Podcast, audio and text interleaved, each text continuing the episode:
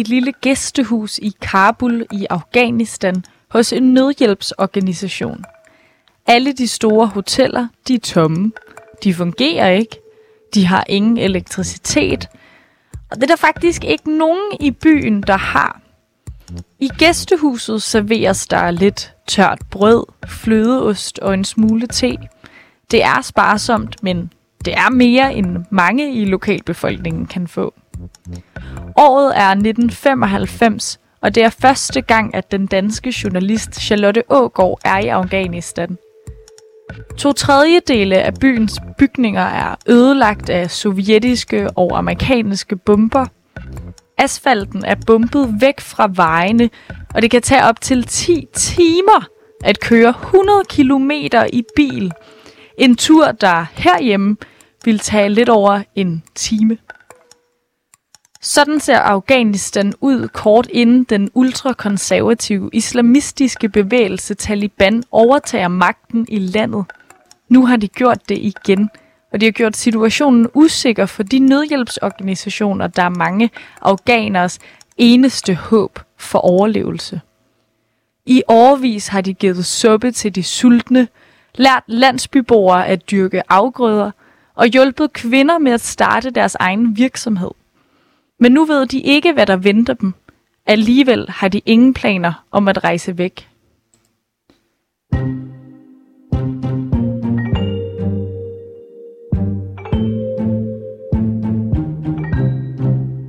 Danske nødhjælpsorganisationer som Læger Uden Grænser, Red Barnet og Dakar bliver i Afghanistan. Det er selvom, at mange civile forsøger at flygte, og mange lande har evakueret ambassadefolk og tolke. Vi ser på, hvorfor de vælger at blive der, og hvorfor Taliban lader dem blive. Du lytter til Udsyn, som i dag er produceret i samarbejde med Danwatch. Mit navn er Nana Mille Nielsen.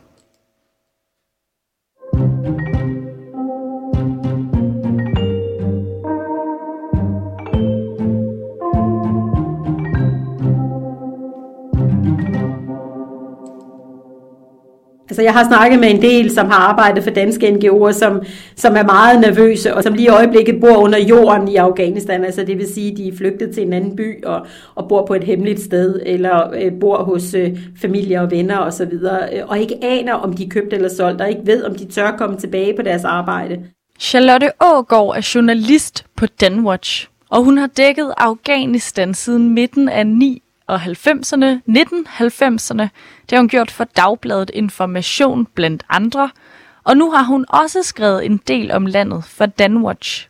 Der var det et land, som, øh, som var et af verdens øh, mest glemte øh, konflikter, og hvor øh, fattigdommen var ekstrem. Det var, øh, det var et meget sørgeligt land at besøge. Øhm, og der kan man sige, at efter 11. september, hele den opmærksomhed, som det internationale samfund har haft på Afghanistan, så er der jo sket en fantastisk udvikling i landet. Altså det må man ikke glemme, at de her sidste 20 år har, har øh, bragt Afghanistan øh, ind i det 21. århundrede. Men efter at USA og deres allierede har trukket deres tropper ud af landet efter 20 år, så har den islamistiske bevægelse Taliban overtaget magten. De store NGO'er som Læger Uden Grænser, Red Barnet, Røde Kors osv., de kører meget store dele af det afghanske sundhedssystem og, øh, og, og sociale services i det hele taget. Øh, så jeg tænkte, at det var meget interessant, hvad de har tænkt sig at stille op nu. Faktisk har Charlotte dækket Afghanistan så længe, at det ikke er første gang, hun skriver om, at Taliban overtager. Første gang hun var i Afghanistan, det var i 1995, altså lige inden at Taliban først overtog magten.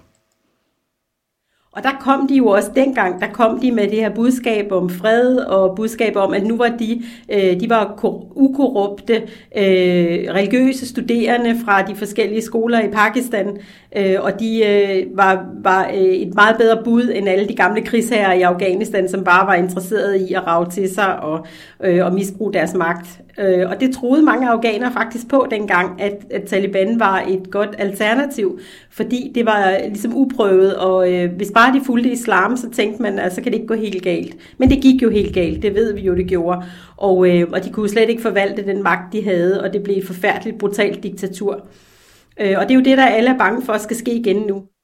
Og det er netop Charlottes interesse i og kendskab til landet, som har gjort, at hun nu kan fortælle om, hvordan Taliban indtog har påvirket danske NGO'er og deres arbejde i Afghanistan. Jamen, historien handler om, at de danske øh, og internationale NGO'er vælger at blive i Afghanistan øh, nu, hvor øh, Taliban er kommet til magten.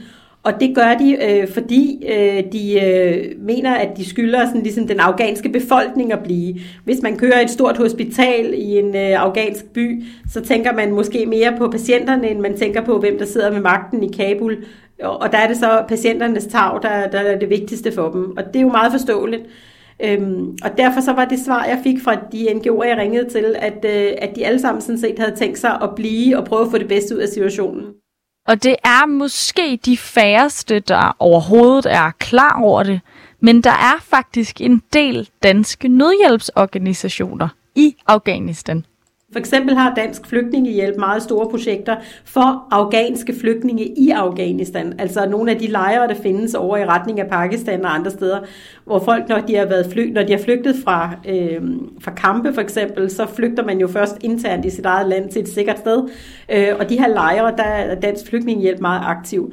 Så har der en stor dansk NGO, der hedder Dakar, øh, som øh, i mange år har lavet landbrugsprojekter og da, rent drikkevand og, øh, og kloakering og, og den slags. De har også kørt skoler på et tidspunkt. Øhm, og de har, for eksempel dem, de har 1000 ansatte i Afghanistan, og, og dermed er det faktisk en af de allerstørste NGO'er overhovedet over. Øh, og så er der jo danske afdelinger af Læger Uden Grænser, som også er aktive i Afghanistan. Læger Uden Grænser kører fem store hospitaler i Afghanistan. Og det samme gælder øh, International Røde Kors for eksempel. Øh, der, de har 15 hospitaler i Afghanistan. Så de kører jo store dele af sundhedssektoren. Øhm, og Red Barnet, der er også, den danske Red Barnet har også folk i Afghanistan som et led øh, i den, den internationale Save the Children. Så, så det er nogle af dem, jeg har talt med. For nylig så vi alle sammen billeder fra lufthavnen i Kabul, hvor civile klynger sig til fly, der letter, i et desperat forsøg på at komme ud af landet og væk fra Talibans klør. Derfor kan det også godt virke mærkeligt, at danske organisationer frivilligt vælger at blive, efter at den islamistiske gruppe har taget over. Jamen det gør de, fordi at de øh, gerne vil blive ved med at levere øh, det, de nu arbejder med til øh, den afghanske befolkning. Og, øh, og de kan se, at der er et kæmpe behov. Altså omkring 14 millioner afghanere er afhængige af en eller anden form for nødhjælp. Øh, og det er jo en meget stor del af befolkningen. Der bor omkring 38 millioner i Afghanistan. Så det er jo sådan... Øh, roughly en, en 35-40 procent af befolkningen, der er faktisk er afhængig af nødhjælp. Og så ved de jo også godt, at hvis de trækker sig, så er der ikke nogen til at køre hospitalerne videre. Der er ikke nogen til at sørge for, øh, for alle de øh, forskellige øh, projekter for børn osv., som de har kørt. Og, og det er jo det, der får dem til at blive. Det er endnu for tidligt at sige, hvorvidt det er sikkert for dem. Mange af organisationer ved ikke, om de er købt eller om de er solgt.